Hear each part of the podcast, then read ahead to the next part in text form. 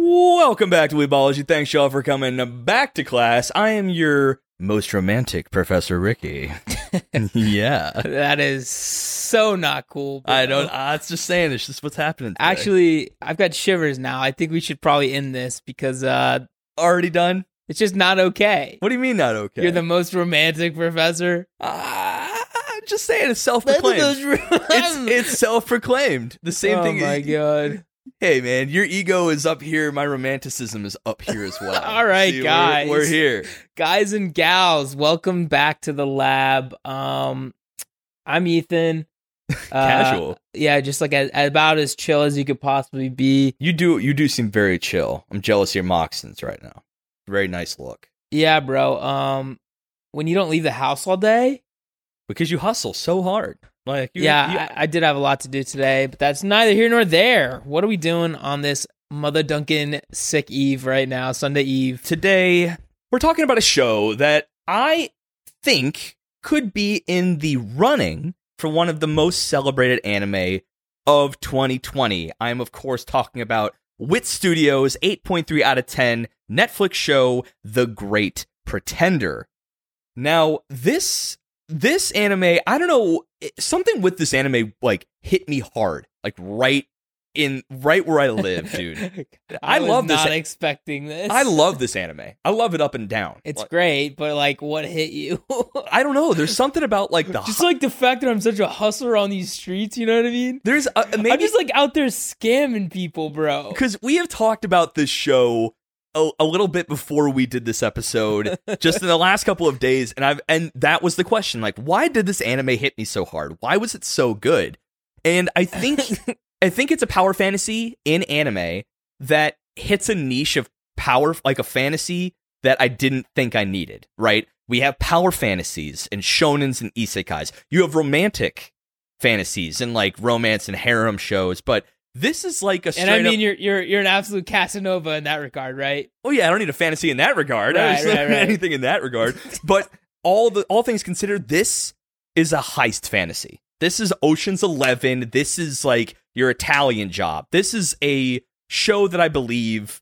Uh, I, I think there have been others in the past for sure. I think Black Lagoon also kind of hit on this a little bit, but this one had a, a a certain style, a certain like pizzazz to it. There's like a, a way the characters are written and the animation was uh was done and produced.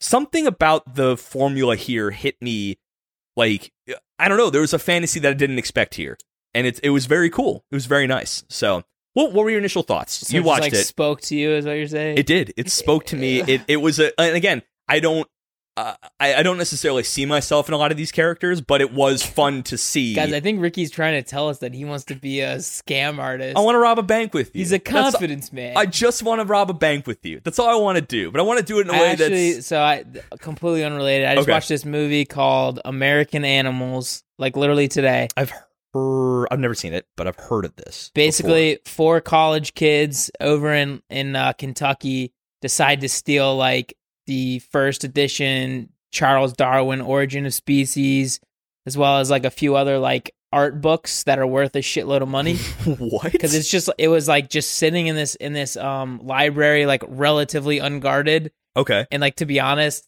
like they were asking for it They're they're at. So you're saying this was a scheme too extreme for these four college kids?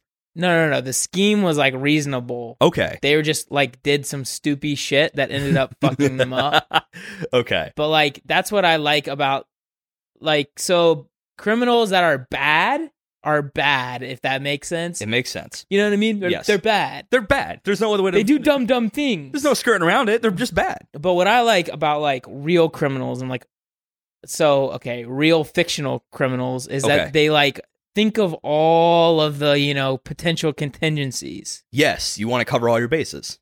And that's what I think this show does extremely well. Is Yes. it shows like all these moving parts yet they're all kind of flowing toward a singular plan or a singular like let's just say a crescendo. Yes, actually, very well apt, and well, good use of accent in this episode. But Well, thank you, my friend. if you stick to French, I will come over there. my name is Laurent. La City. Um, but this show actually, the way it's structured, adds credence to what you're saying is that they have arcs in a season, which was fascinating to me. And these arcs are individual heists that they do. And as you go through each of the three heists in this season, you basically are given all those contingencies played out in front of you, but also the preparation that th- this crew makes to ensure that these things don't happen. They thought it all through. It's galaxy brain fantasy, I think, is what it is in terms of just criminality, and I love that. Um, so the show is split up into three separate heists following a crew of folks, and we have at the beginning our main character, Mata- is it Mikado? Mikado Edamura? Yeah. Considered self proclaimed, but also other people have called him this Japan's greatest swindler. He's a confidence man. He is out here to make that quick cash, baby. That k k k k cash. That buku dollars on the buku quick. How did you feel about him as a main character? I actually fell in love with him as a Oh, main character. Mr. Romance over here. I'm just getting a little with- uh, little hot and heavy for edamame over here, but no, edam- uh, he's all right. Um, I think extremely naive, obviously.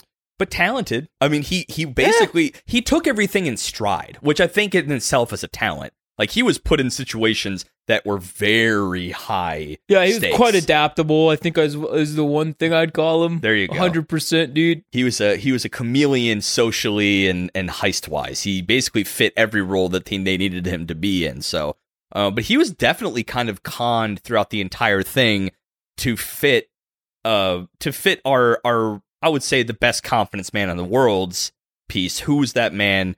Our Frenchman. Laurent.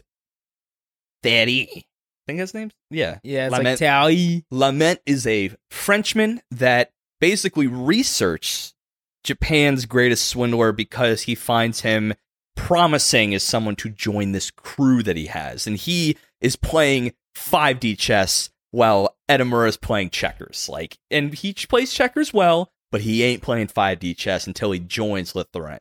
So, Yeah, it's really just like a magnitude difference. Like Yes. uh Edamura was like, you know, working on the hundred thousand dollar scale, and this dude's working on the hundreds of million dollar scale Absolutely, with like a full scale operation, a lot of moving parts, like I mentioned, and just like a relatively large support staff and team. And so, um, yeah, I don't know, like Edamura's naivete obviously makes sense for like the the pond he was playing in, essentially. yeah. He, Um, he was too big of a fish and too small of a pond, I would say.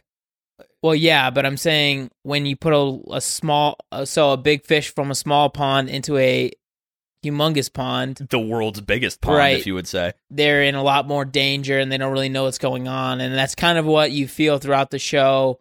Um, I don't know. Uh, so let's just preface, first of all, that this is from this year, but as of right now, during this episode, there's only been half the season is out on Netflix. Yes, if you want to sail the high seas of piracy, you could in fact find them all. I couldn't actually because I was so hype at the end of episode 13 I think is on Netflix, maybe 12 or 13. Um I wanted to watch more. I was I was jonesing and I tried to find it and I actually couldn't. So I mean, you got to go searching, but I think the first half is a fantastic easily accessible chunk of this season, but there is much more to come. I think it's going to come to Netflix very soon. I'm not really sure when that's coming out. Didn't re- didn't do that research, but Yeah, so uh, it's like supposed to be playing like right now. That's why it no, it like physically isn't out oh right, so it's literally airing now. Yes. Okay. Word. All right. So yeah, we literally had this last episode where we talked about this. I know. I know. I know. I'm I just think saying. you just got distracted because of my insanely dope accents. yeah, dope is a word I might use. Yeah, of course. of course. I can't think of another word that makes any any more sense. So I think uh, the one thing I wanted to say before we start jumping into uh, obvious spoilers for this show, um, and it's very easy to talk about this on a podcast because it has three distinct parts to talk about, and I do actually have a favorite heist of the three. Um, I am a self-proclaimed sub boy. I love subs. I think it encapsulates the original intent and emotion of the Japanese voice actors Snooze. watch this in dub. Do not even hesitate. And I'll tell you a couple reasons why. So, this show, being as an international setting as it is, incorporates at least five other languages besides the ones they're commonly speaking, the common tongue. I think they try to speak in English so to speak in most of the show, even when they speak in Japanese. They reference how Edamura's English is getting better throughout the show, so they're commonly speaking in English. But in dub, they do some really subtle voice acting, and it's it, it pays credence to how good the English voice actors were. Where Edamura had a Japanese accent near the beginning, but it slowly faded as he was more accustomed to English, just showing how well he adapts. I loved the hell out of that. So good. I love Laurent's voice as well. Very confident, very smooth. It was it was great. Abby was a she was a feisty one. A f- she and she was She was a firecracker. she was a firecracker. She was she was great. I loved her. And Cynthia Moore. She was I like she was kind of like their um their their bombshell they'd send in as like the femme fatale. Their honeypot, my Uh, guy. Yes, honeypot for sure. It looks like you know espionage. We should go rob a bank. You already got this on lock. Yeah, I watched Archer. I read books, you know, stuff like that. You're more of a spy than I could ever be. So that's why. I need you. So, like, if you guys want a kind of comparison to Western media, um, it had like sort of Burn Notice vibes. I don't know if you've ever Yeah. watched Burn Notice. I watched a lot of Burn Notice on USA when I was in like high school and like Right. part of college. It, Yeah, it like honestly has heavy that vibes because it's like mostly like some bad guy in the area yeah. that they're like conning out of money. And there's multiple episodes. It's not like just a one and done. It's very like Right. rolling. So I like that a lot because I felt like it, it. They did the pacing in this show. My God, it was great because like you felt the stakes grow and grow and grow, and then once that heist ended, they had a really nice, easy episode, and then it would very seamlessly get you back. And there are a lot of time skips to help you with that. And it was just like, oh, and this is where everyone is now, like two years later, and it was like uh the time the time span of the show was like what like three or four years because Edamura was in prison a couple times in this show. Yeah, I think it was actually probably more than that, like Yeah. five, six. There you go. I mean, so i i you're watching what felt like an epic's worth of time scaling in 12 to 13 episodes. And I, I think they did that so masterfully in terms of how all the characters just find their way back to each other. So, uh, Burn Notice is a really good way to put it. Um, I felt I felt very you know like you know those big big spy movies, Italian Job, Ocean's Eleven, like you were, and that's just like one heist, and it felt that way for the for the entirety of a single heist. So, um, who's your favorite character in the crew before we get into it? I'm gonna comment on what you just said though. Okay. So it is it's heisty, but it's not. So like they're not like stealing from a bank. They're not like stealing art off a wall or something like that, right? It's not like a traditional heist. It's more like a long con that they're all kind of like working toward. Yeah. Now, in some of those heist movies, there is this like con man aspect, and Right. so like I agree that that definitely tracks.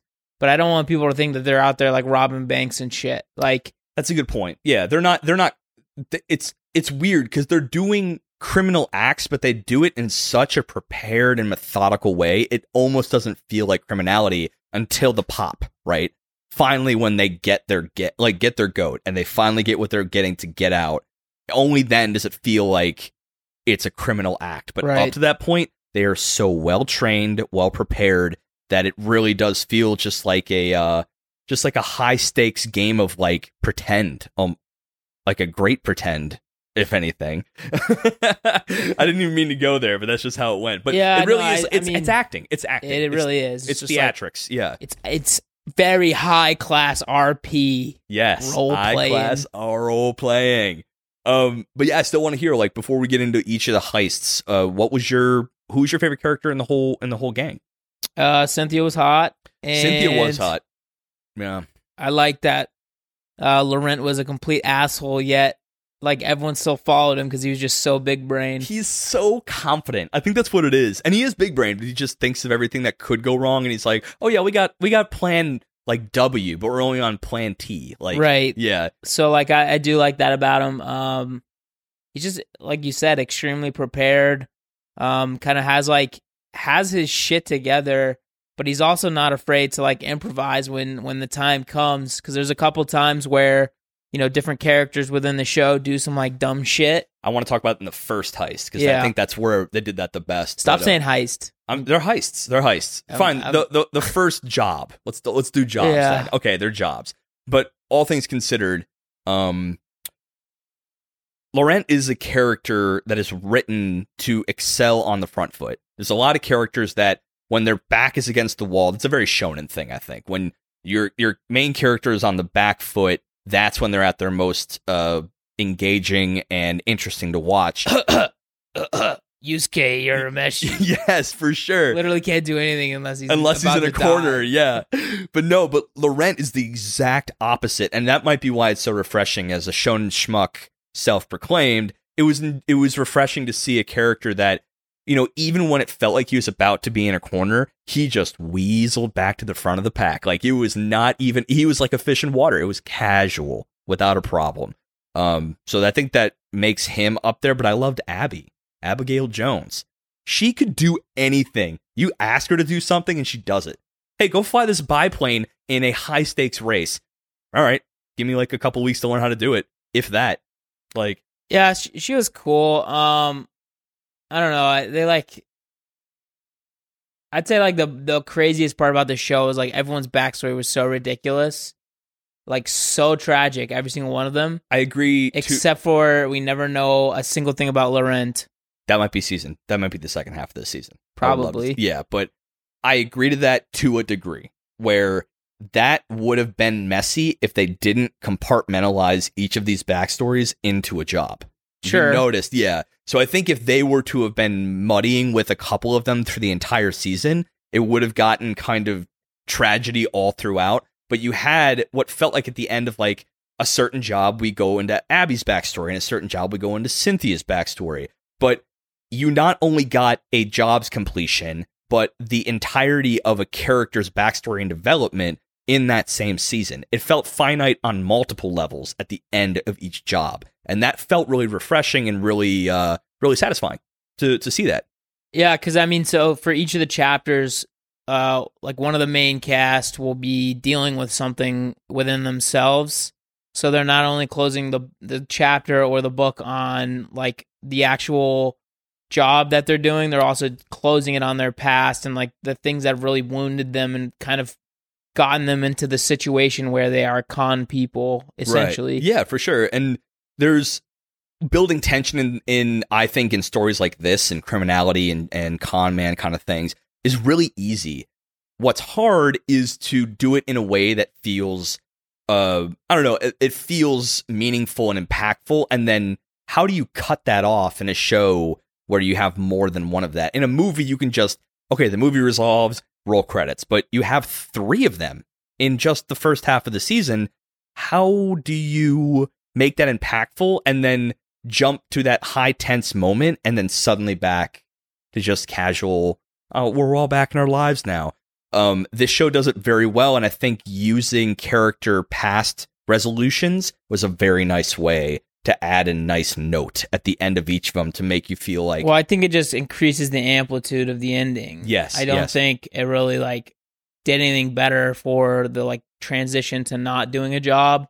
I think the only reason that that seemed like it tied up really well is at the end of every job, Makoto continually will just be like, I don't want to be a con man anymore, and just like goes off and does something dumb. You know what I mean? Like like something very mundane every time i rest- get it yeah and the rest of the squad will fly away and they're like private jets and shit with all their money and go do something else, right? So like the finality of each of these chapters is just more down to like the fact that like everyone parts ways at the end.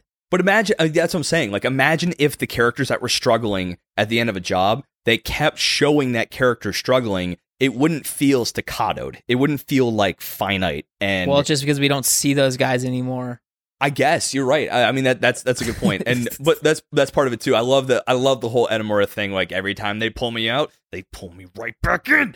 They just keep I mean, I guess, but like at a certain point, this is what I said in my five minute review is like at a certain point, like start learning, bro. Like I instantly knew when shit was like starting to look like really, really good for him for no reason. I'm like, wow, I wonder if somebody's setting you up, you if idiot. Laurent's got you on got you by the balls in this one, like you're about to be part of a job whether you like it or not. yeah, like even even you know, uh, this isn't really a spoiler, but fuck it, spoiler warning. Mm-hmm. there's this portion where he comes out of prison and then he goes to train on like I was just gonna bring like that a up, yeah. car repair shop and then transitions to an airplane repair shop and he's there for like maybe a month two months and then he like gets this like insane job opportunity Yeah, it's like four months total for both of these jobs Yeah. together.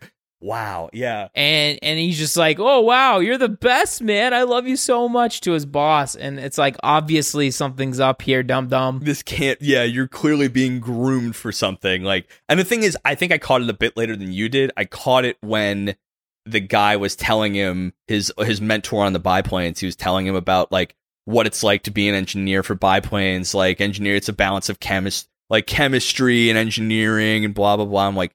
Wait a minute, this is a fed fucking line. Wait a minute, this is this is, and then I'm waiting for someone to pop out, and it didn't happen for another ten minutes. And I'm like, ah, that blonde motherfucker, here he is again. I knew it. Um, well i mean from the very the middle of the first one after they explain the very first like sort of thing that got him to la Yeah. i'm like okay so now i know everything that's going on is going to be completely fake you know what i mean? That's a good point. I so never- like as a viewer like i felt like it was a slightly cheapened by the fact that they literally explained that they just tricked this kid into going to la with them right? Like that's true. like it was only cheapened because like now i'm thinking okay anything that's happening around this guy is obviously set up. So like some of the situations that they get into at the end of chapter one which are like pretty wild i'm like i already know what's going on. You know what i mean? And like also he must not read a lot of crime novels old mikado but Can't. I, I like knew for sure that it would be ridiculous how fast the cops caught up with them yeah, and I would imagine he would a little bit more savvy than that in That's terms what of I'm his- saying. Because wasn't his dad a defense attorney? yes Yes. So like you would think that he grew up around the rhetoric and the thinking of this. So it and he's a swindler. He's a con man. Even on a small scale, he should have been. Maybe that's just big fish, small pond mentality. Like he had, he literally figured his pond out. Right. He never had to think bigger. So maybe that could give him de- like a defense for him about why he just didn't consider that. But at the same time, Laurent basically like found him, cherry picked him, and groomed him for some level of talent that he does have innate talent for this, but he seemed oblivious in a lot of areas that you think he would have caught on earlier, right? I don't know. Yeah, I mean that's my main issue. Is like yeah. you really would expect uh, something a little bit different, you know? Yeah. So I mean this is a good time to start feeding into the chapter since you kind of went into the first. So this is hard spoiler warning, but we're going to we're going to break down these three chapters, these three jobs and uh we'll I I have a personal favorite and we'll we'll kind of go over it at the end, but uh chapter 1 Drug Drugapalooza is what I call it. but this is where he gets his start, right? He uh he's kind of swindling around and he's shown kind of like trying to sell bullshit water water purification systems to people in the area and he has a co- he has a confidence assistant named Kudo who kind of is like the prep man. He goes in as like the hard sell. He's like uh hey, you need to buy this, it's the law and then he then he comes in Edamura comes in as kind of like the, yo, don't listen to those guys, but okay, I just checked your water. Maybe it is important you get these. It's a good scheme. And then he gets schemed himself. How does Right. he get, yeah, what happens after that? Where, where does he go from here? I mean, he's doing his thing. Like, how did he get picked up? You know, I actually kind of forget what happened. So after the, nope, after this, basically runs into Laurent and he basically does a wallet switch on him right there. Yeah. and he actually did it by like a double switch and he actually got the one with the money back but he actually bought a fake one to put in his back pocket. And then he goes and finds the guy and he's like you can be doing better than this. I'm going to la do you want to come this is the part in that one i actually didn't like very much I thought he like uh no you tell me what happens then. he like literally just follows him to LA. that's what i'm saying but like he follows him i didn't why would he have been able to plan that why would Laurent know he would have just followed him to la because he's he sent cops, they fake cops to his house, remember? you're right fake cops to his house and he yeah and he also gave him a wallet with like 150,000 yen in it if you don't remember. I thought he took the one with the cash. Like I thought he gave him the like like cause he, He, accidentally rent- took back the one that has only paper in it, so he basically lost 5 million yen oh right. But then why were the cops there? Because the, the- because oh, he's a swindler. he's a swindler. So they basically faked it then. And yeah, he Okay. Everything was faked in the first one. That was the whole point. Right. But then like from that point, that's the one thing I didn't understand. Why was his only recourse then just follow him to L.A.? Like he basically just remembered like was he just trying to get his money back? Like I didn't understand the motive for why. Well, I'm Edinburgh sure that had a lot gone. to do with it, but I also feel like, and this is very headcanon-y, but Okay. I feel like he saw like Lawrence clearly got his shit together, like he's an absolute thug. Um, just like how quickly he switched back the wallet and stuff like that, and then, um, basically from there, I think he just decided he wants to go with him until he gets his money back. That was that was the motive he said out loud. But how will of the rent a guy who has A to Z planned, all contingencies gathered, trusted this kid to follow him because he was integral to this plan. Like he needed Edamura to do this plan at all. So you would think he would have had something at least maybe maybe we just didn't see the backup. I, he did. He had this kid basically running from the law as far as he knew, right? Like they know Oh, who he so did is. so did he basically use the cops to like funnel him to the airport? yes, I never caught on that. I thought he just like he okay. funneled him into his car and he was going to the airport. no, he got into the taxi and he just happened to be that taxi. You really think he wasn't just like sitting there waiting for him? He's too big brain for me. I, yeah. I'm just saying, He's like, too big brain for me. I this is what I'm it. trying to say is like, once you realize what actually happened in the first scheme, you're like, okay, now, kid, you should really realize this guy is a little bit smarter than you're giving him credit for.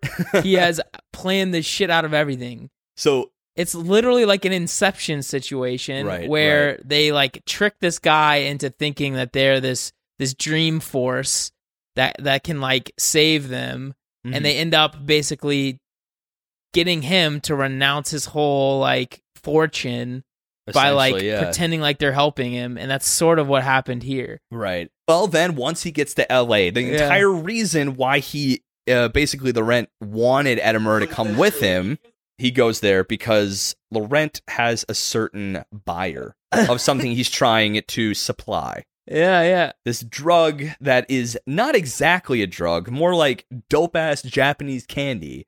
But Sakura magic. Sakura Magic. And he wants to sell it at a very fucking high price. Yeah, And how do you legitimize it, Ethan? You bring the fucking doctor who made it. right. Dr. Edamura. Oh, what was his what was his fake name in this one? I no idea. Oh, suddenly someone doesn't know anything, do they? Hmm. I know his real name. I'm just kidding. I'm just what did you think his real name was? Uh, I was gonna say Dr. Edamura. no, like, no, no, no. Originally, before this started rolling, what did you think it was? Uh, Doctor Strange.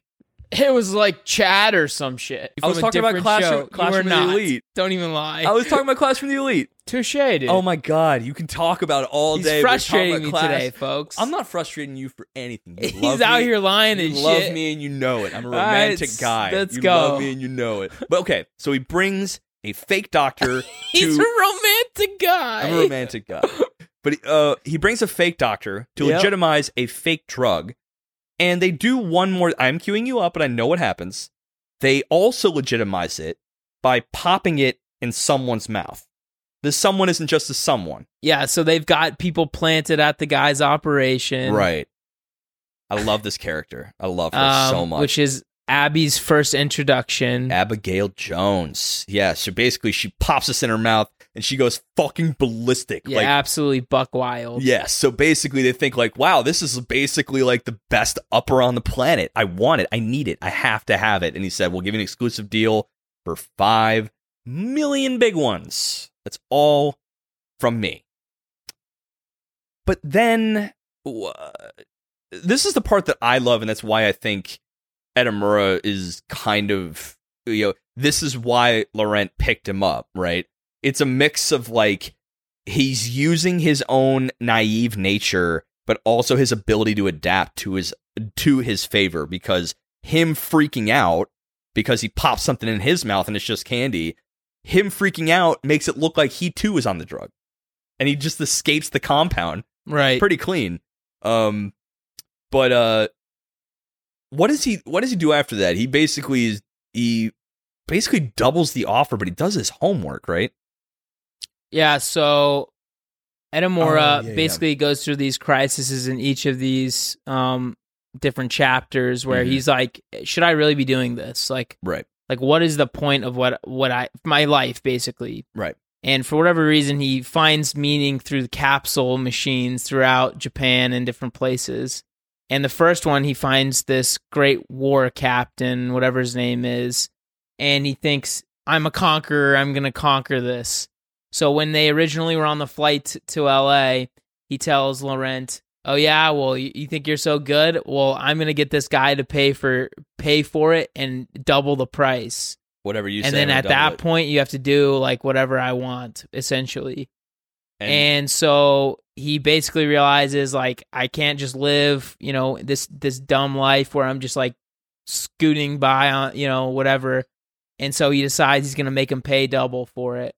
And so he studies all his films, he finds out like what what is the true core of this man. because he's a director, he makes films. That's his whole shtick. So he found that like, all right, get on his good side, become like kind of meet him at meet him on his plane, right? Like appeal to what it is at the core of his human that makes him like an artist, quote unquote, right? That really is his like first true lesson as like a a world class con man. Is that you aren't just conning someone to get your goal, you're conning them to trust whatever you're selling is what they want. And it's not even doesn't have to necessarily be like a product. It's just I'm selling me, like our connection. So he he kind of grew in this moment, which I loved so much that he's willing to do um, you know, basically uh, fake a relationship, I would say. He didn't just fake a sale. He faked this entire passion to get this doubling down. And it fucking worked. Like he crushed it. Right. So, you know, they the other two in the squad, Laurent and Abby, thought he had basically ran away, and they get to the place the where the guy lives. Uh, the the mob boss who also makes movies for whatever reason. they all Um, make movies. I don't know. So they go to his house and they're like, you know, basically expecting there to be some fallout for Edamura not being there, and then they're like, "Look, we're sorry that he he just had to go." And he's like, "What do you mean? He's in the pool right now." he is straight thugging. Like Yeah, chilling, I- that was what. That's what I think. That might be the moment that hooked me. I'm like, okay, maybe it's just this guy trying to outrun basically a Black Lagoon situation. Like I don't want to be part of this, but he's just. Yeah, I got him to pay ten million. And I'm just chilling out here. Like It's definitely a little Black Lagoony, but I think the difference is this is where it differs. I think. like instead of being from like a world outside of this Yeah. and like then being thrust into it and kind of getting like a like a taste for it essentially he was already sort of in this world it was just like different scales like we talked about like he just didn't know how big the world you he was already in could be. Right. Yeah, for sure. Um, but then, but then again, like you thought that, like, oh, you know, Edamura's got his shit together. He basically made it work. And this is why the show is great right here. And you see this in a couple, in the other two, I think, in some capacity. The stakes just ramp. Yeah so ramp. he he thought he could get away with ratcheting up the demands based on like giving him a like an additional which is I'll give you the recipe for it so you can literally be the only one to make it Yeah. but he he went too far and he basically said like how much you know the artist needs to be involved for the art to be the same and that kind of got the guy thinking yeah you're right i do need you to make it and so basically tricks him on accident into basically needing him to physically make it It basically becomes a Breaking Bad situation. Right. Like, I need the Heisenberg to have my blue crystal, essentially. But what you just said was actually, I found that to be a fantastic foreshadowing for the third heist theme. The artist needs to be involved for the art to be legitimate, which we find out later isn't necessarily true in later in the show. Which, you know, this show is beautiful in that, you know, the big overarching abstract themes detached from the actual setting and characters does find itself planted in other uh, parts of this season. So um, we'll get to that third, but I'll come back to that in a second. But it's a nice foreshadowing moment. So I love the uh, the way that basically Laurent is just like, okay, you're staying up all night, kid. I got a drug. I got a drug manufacturer right here. You're gonna fucking watch him do his shit, and you got to do it tomorrow. And I'm like, there's no fucking way that this kid is gonna do that. So isn't. that was actually the one thing that i felt was like a little bit too much of an ass pull okay. is like Laurent was with them in LA and then he somehow is in Mexico with a drug dealer like that next evening essentially. And he's back that next morning. Right, like like the timing doesn't make sense and then also it's like okay, like what I my my initial thought after that first like kind of reveal was that okay, he's he's planning everything like even contingencies. But I don't think there's any way he could have planned for him to have asked like basically given him a fake recipe like, right. I don't understand how he could have planned for something like that unless he was assuming that the guy could potentially ask them to make it in front of him, which I think is reasonable. I think it is too, but I think this shows But they should have said something about that. then. right and Instead this- of make it like super ass pulley, super like super like Deus Ex Machina type shit. Yeah, I, I think the Deus Ex Machinas in this show, there's a couple, but I do think it it is legitimized by the fact of how internationally connected Laurent is. Like it's not so unbelievable. Maybe the timing of his like like exit and re-entry is unbelievable, but him knowing a guy, like it would have been more believable if he just opened an iPad with, you know, Edamura right there and said, "This is my boy Mexico. I know he can do this. Look at him." That could have been just as just as easily done, but legitimized way more. But his, Well, yeah, I think that wouldn't really make sense for the story because at at, at that point, Edamura was kind of like living in under that other dude's control. Remember, he was Oh, like you're right. constantly under the other guy's thumb. so you couldn't have Laurent just come in Right, and out right. a bunch. Yeah, okay, I can see that. I Like can see there that. would have been been like a- a little bit too many eyes on on the yeah, scenario. they gave him accommodations and shit just to keep him under wraps. Okay, okay, yeah. that- so that's a good like point. that was all great, and I actually I so the way I'm thinking about it now, I don't think we should really go into like every single thing of I of all three of these because I think it would take too fucking long. Just outlining the first one's good, but we'll we'll dive into the second. But, like, yeah, the ending of the first one is my favorite. I think yep, it was Yep. really, really, really well done, and like really like clapped up the bad guys. yeah. Um, just massive fan of the the first one. Like actually, like from beginning to end, I really enjoyed that first kind of uh chord, if you want to call it that. Yeah. Um I, I this was my I don't know, man. Like I feel like that I like the ones with a little bit of character backstory because I was really interested in I think the th- third one for me was my favorite character wise. This one was just like this hooked me into the show. In terms of jobs, best. Like Yeah, I think it was my favorite. Then third, then Singapore. I did not enjoy Singapore at all. let's go into Singapore. So not that I didn't at all. It just it wasn't as good as either of the other two. it basically ends where uh, the first one ends essentially that there is a standoff about a trade off with these drugs, and he was asked by the FBI to spy while he made the drug.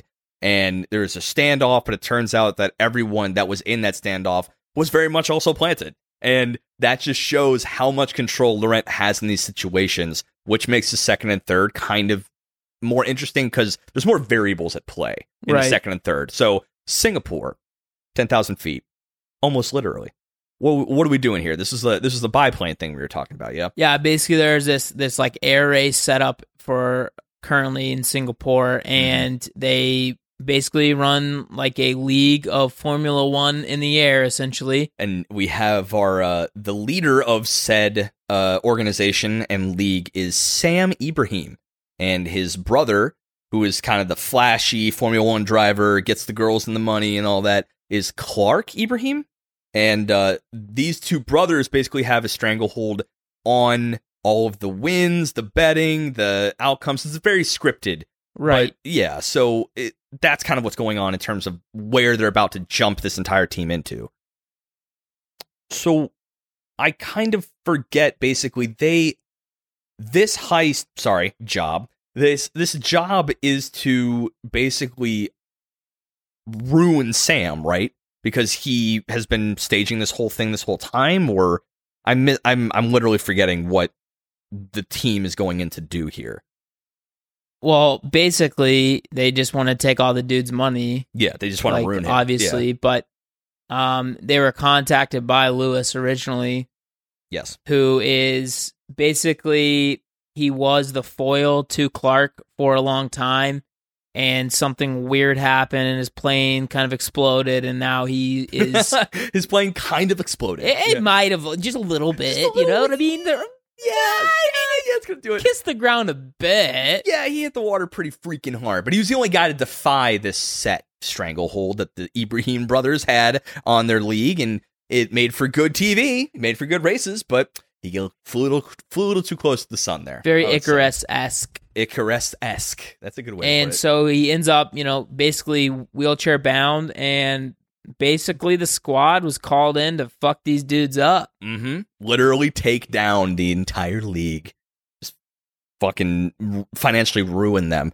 Um, I would agree that this might be my least favorite. Um, it, it wasn't bad by any measure. I think this is the first time we got that interesting character backstory introduction arc and resolution. Um, because uh, to basically get themselves in the inside, they had Abby become a uh air F1 racer essentially. And right. Th- this is why I think I fell in love with her character. She is just so fucking capable. Like they literally just said go learn how to do this and maybe it was a longer time in the making than I realized because the timeline gets a little stretchy here, right? Because he, uh, uh, Edamura was in the biplane shop and the car shop for a hot minute, so maybe Abby had some time to train. But I don't think that's the case, right? Because no, so they were actually running a small scale version of this scam, like right up until they started the big one. That's right. That's um, which right. I actually thought was very very cool. The way they showed us like on a small scale how it would work, right? And then like basically amp up the complexity, amp up all the stuff, and see kind of how you would do it on a massive scale. Mm-hmm. And I think, um, know, basically showing that these are are really strong plots, right?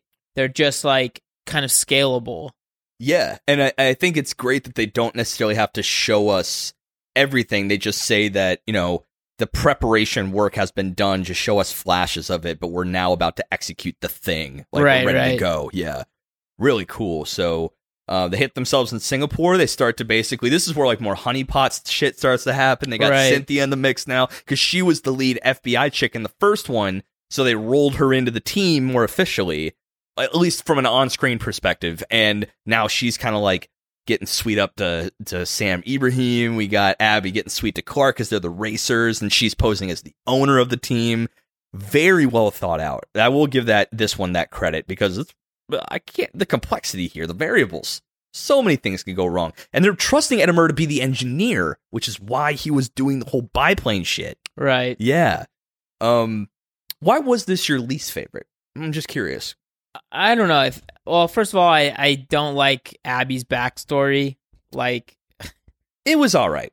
It was okay. basically, she's an Iraqi citizen that had collateral damage happen to her, and her family died while she was there. She became a child sol- soldier of and sorts, then right? she became basically a child version of Taliban. And then they drove her into a freaking army base, and they all got killed. And Yep. somehow she got away. They didn't explain it at all.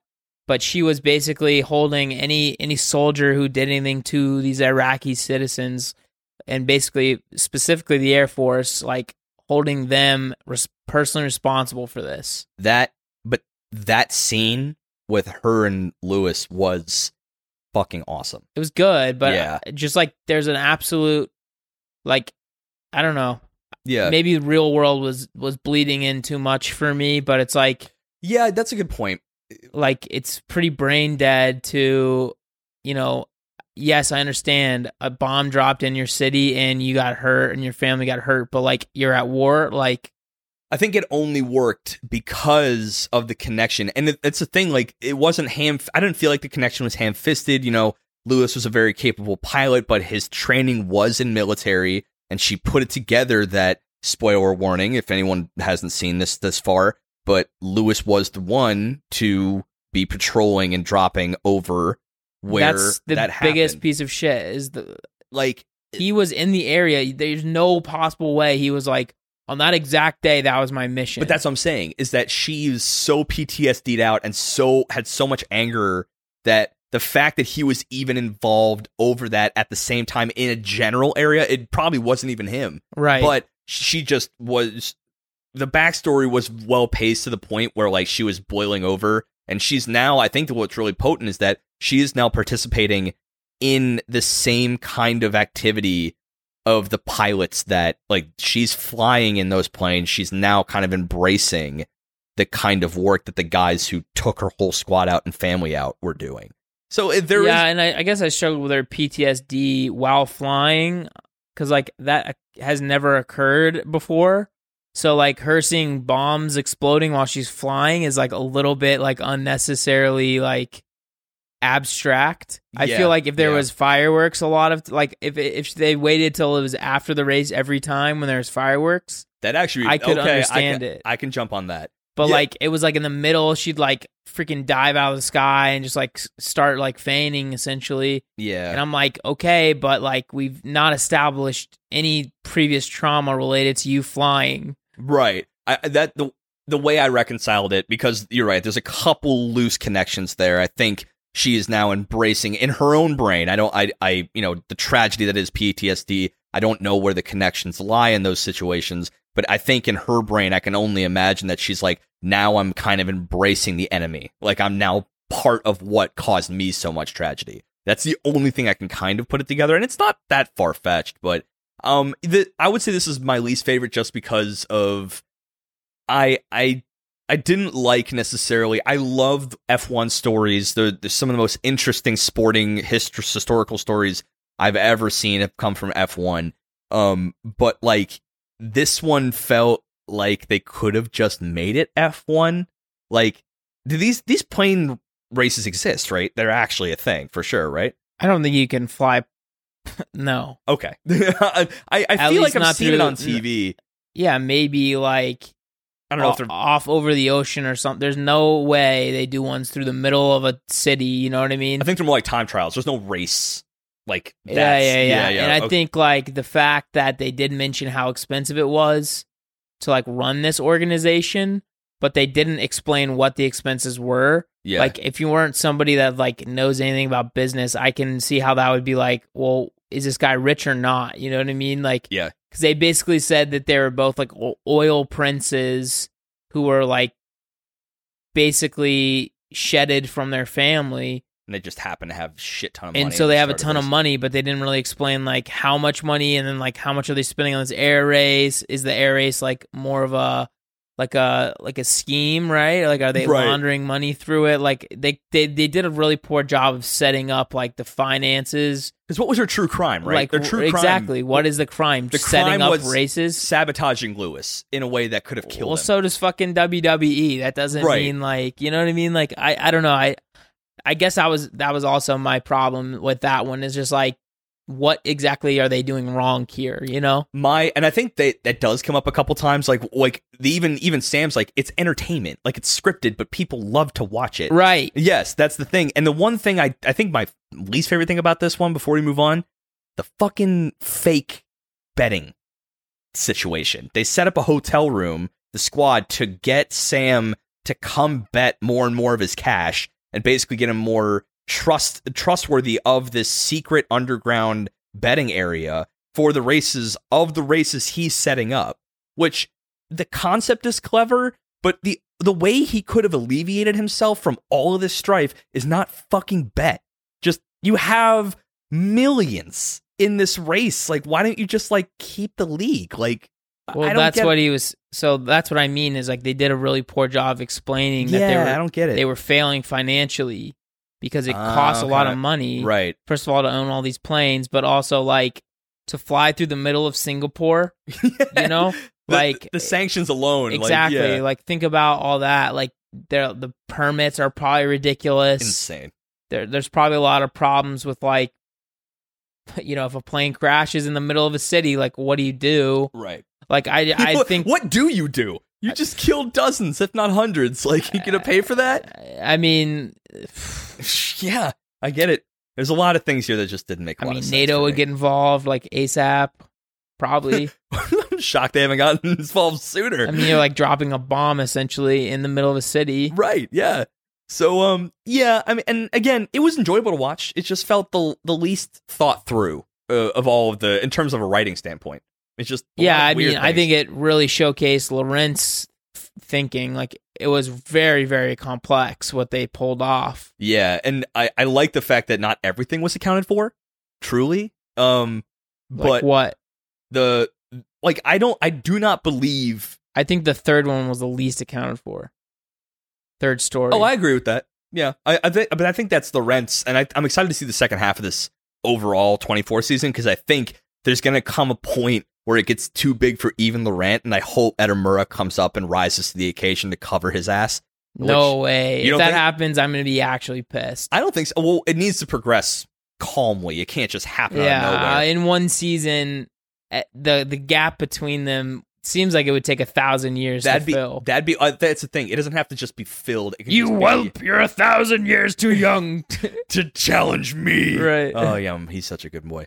Um, but no, I think that would be a great season finale at episode twenty four, where Edamura just literally like pops off, thought of something Laurent didn't, just that one little thing, and he had it covered. That'd be dope as fuck. Maybe like a small detail, but like A small but crucial detail. if it takes any like long term planning or like external stuff, like the kid just doesn't have it, man. Well, that's the thing. I think Laurent hired or picked him up because I think he might.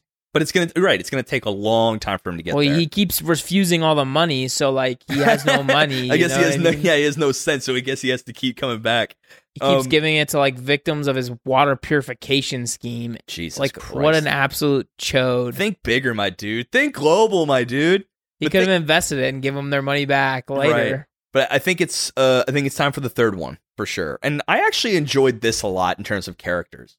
I loved this one. There's uh, there's a little bit of a romance aspect to it. It was actually wild. So it starts off with Edamura wanting to do a scheme his own way, Yes. and then it morphs into Cynthia wanting to do one.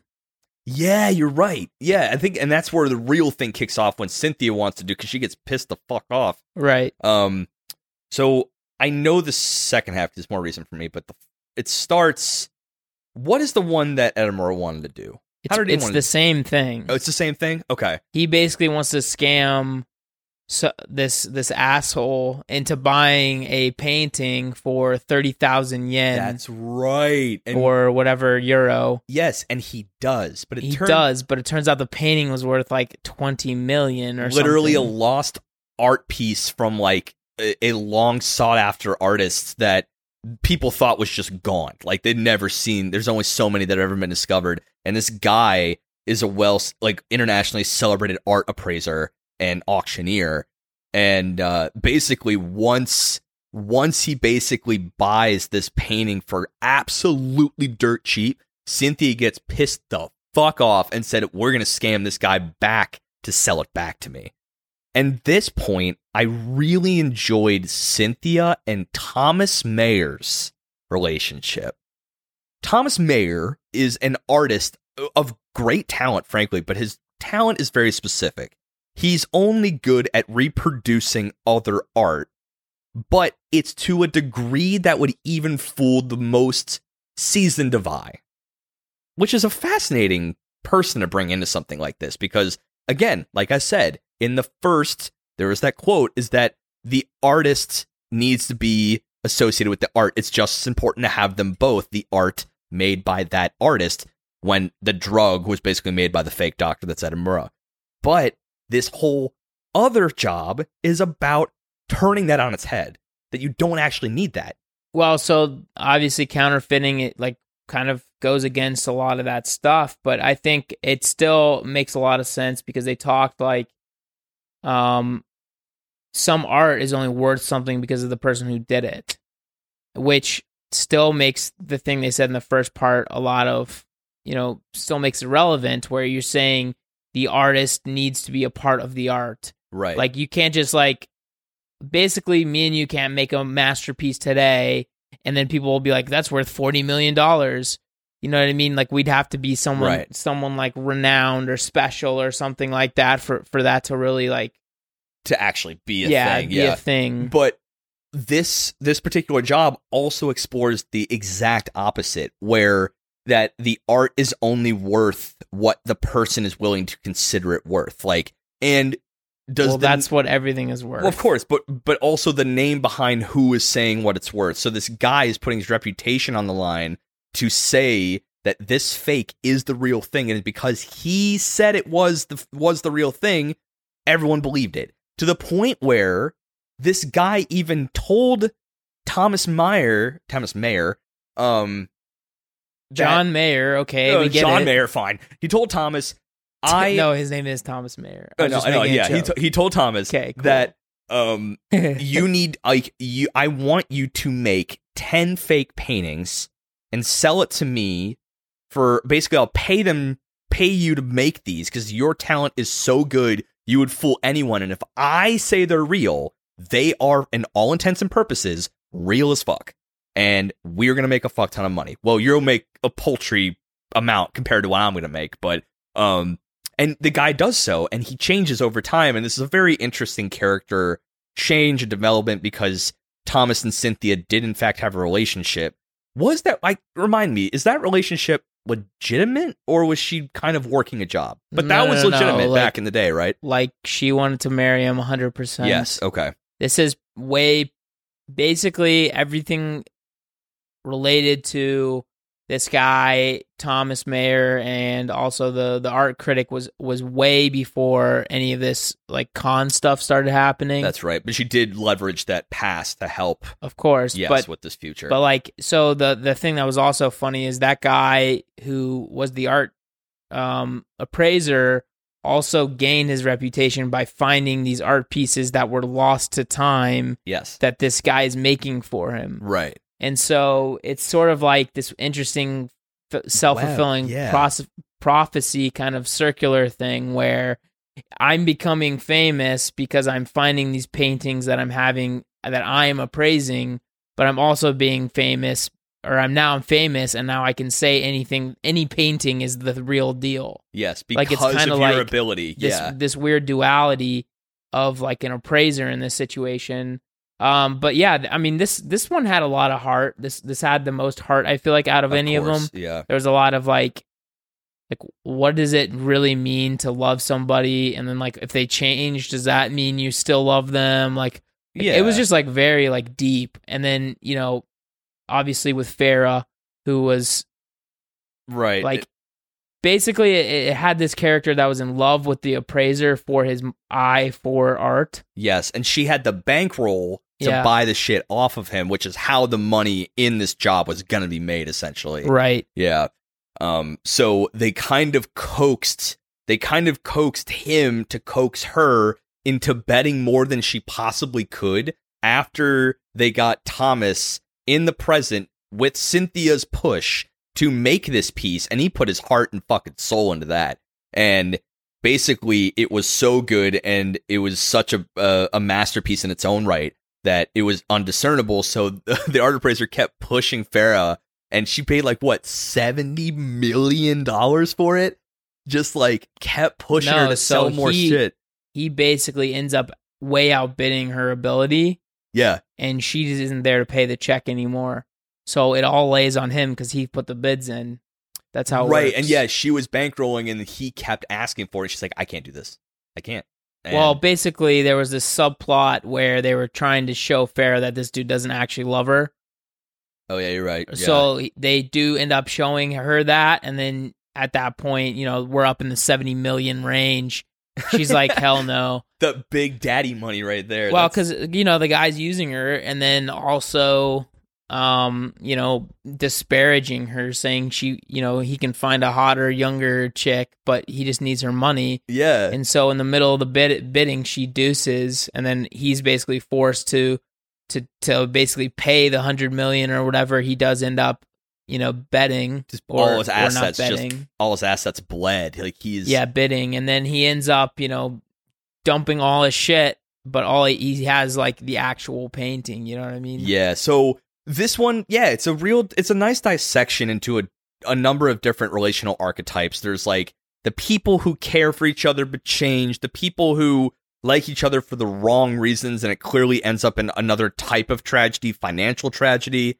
And I, yeah, I mean, it really was the one that made me feel the most. It was a fantastic final note for this first season. I think it was it really shows like what these jobs can get into and and you know while I, I actually felt as a little bit cold to leverage that relationship and while cynthia initially was so willing to leverage that relationship with thomas in the past to get this job done over time in that present she just remembered more and more about and Edamura gave that picture of the ring back to her that Thomas had drawn for her. Said, "I can't buy you one now, but here's one as a placeholder."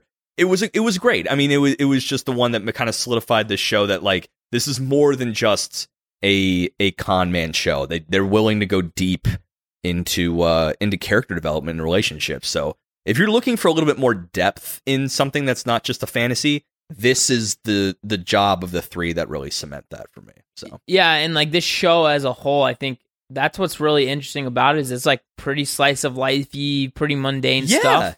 It's just like big brain hei- like heist type shit, like you're saying. yeah, But like it's very realistic. There's not really a whole lot that happens that is like impossible. And yeah, so like it's definitely one of those things where like I feel like if if you don't like fantasy anime or maybe you're like a little burnt out on all the shonen and stuff like that, like this is an absolute like right up your alley, like kind of thriller type thing. Like I feel like if you read, you know, any any thriller books, look to the shelf. like look to the my shelf. massive sh- bookshelf of like multiple of that kind of ilk. um, I think you definitely enjoy this. Um, Another one, another one I would say is that this is in fact a very easy, uh, uh, first gateway anime. Very easy. agreed. I think Fantastic dub. I honestly would say this is like a non supernatural version of Death Note almost, Yeah, if you like the mind games but and smaller, obviously smaller scale. Right. It, it it checks all the check boxes that you guys, longtime listeners, the students that have listened to the Weebology podcast for a long time know. There's certain tenets for good uh gateway anime. You know, fantastic dub, international setting. It doesn't take place barely at all in Japan. Um, you have a lot of uh, it's no supernatural stuff. Very low, well, if any, well used fan service. You know, like honeypots. Essentially, they're supposed to look hot as fuck and Yeah, Of yeah, course like, that's going to. literally the point. that's literally the point. Yeah. Um. So but it checks all still, the boxes. Yeah. relatively tasteful. yes. Very tasteful. and you're like, tasteful. you even if you're not a fan, you're gonna look at Cynthia like, okay, okay, girl, okay, get- okay, I'm okay. down. I see you, Miss Moore. All right. But yeah. So um, you know, Absolute fire. I think easily a 9.4, 94 out of 100 um, dumb dumb Edamuras. I was gonna say 92 out of 100 water pur- water purifiers. Oh, Yeah. interesting. I went a little lower. Um, I, I think.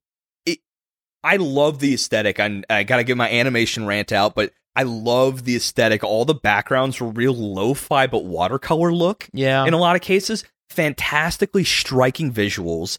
Um, and uh, Wit Studio did a fantastic job on this animation. Everything exactly was what it needed to be in the moment. Character designs were fucking great. Uh, but 92 out of 100, I think Singapore really kind of knocked it down just a couple for me. It uh, it was fun. It it felt slapdash in some ways. Like it didn't feel so clean as one and three did, but it was still fun. It was really engaging and it was very exhilarating to watch those planes do their thing. But um, CGI was tasteful and yeah, Nice. 90, no, 92, yeah. 92. Yeah. I mean, it's great. If you haven't watched it, you absolutely need to. And um, shit, that's about it. Fuck. I don't know. Get man. out there and pretend yourselves. You'll go rob a bank. Yeah. If you need any pointers, let let the FBI know. Yeah, let the FBI know they're they're They'll already listening. They're already listening. They'll help so- you out. but yeah, thank you so much for coming to class. If you want to watch with your eyes and your ears, hello YouTube gang. I know I said that the last two, but we did time lapse those. let's let's just hope that this all turned out like it was supposed to. Yeah, we've had an interesting technical stuff, but you know what? We're powering through because that's what scientists do. And if you want to listen with your ears and not your eyes, go to Spotify, Apple, Stitcher, Google, Castbox, Pandora, iHeartRadio, or anywhere else you get your podcast fix. If you want a little extra eye content, coming over to Instagram at weebology.podcast. We got memes on memes on news and sometimes giveaways. and um, yeah, what else we got? Twitter. Twitter at WeebologyP. You Yeah. can hit us up on the email at uh, WeebologyPodcast at gmail.com. Actually, pretty good French accent. I will commend you Um, on that one. If you want to give us any little monetary love, if you have the ability to do so, come on over to patreon.com slash weebology. Um, one dollar and up will get you into our Discord. Three dollars and up will get you the syllabus sidebar, our non-anime riffy content that comes out typically every Thursday morning. Not not exclusively non anime. Yeah, but sometimes, yeah, more Yeah, some yeah, and planning for the Definitely future. much more like free form than this show. yeah, and in the Um, middle of my editing, I have But yeah, subscribe on all our platforms, fam. Yes, I have merch designs ready to go. We just need to pick companies. We got to just do that. Okay, easy. get that merch. Let's get, let's do that. Well, we're gonna do that soon. So everyone who is a patron, five and up, or I think three will get you uh, stickers, and five and up will get you a pin. Twenty five dollars get you a T shirt twice a year, and uh, you know, get yourself some sweet mailables, some grabables, Some swag. some swag, some sweet swag. But I think honestly, that is it. I'm Ricky. And I'm your favorite Ethan. Oh, and this has been Weebology. Deuces. Deuces. You're the favorite Ethan of all Ethans. Yeah, yeah. okay, I can. I, I can feel like that's behind that. reasonable. That's a reasonable thing.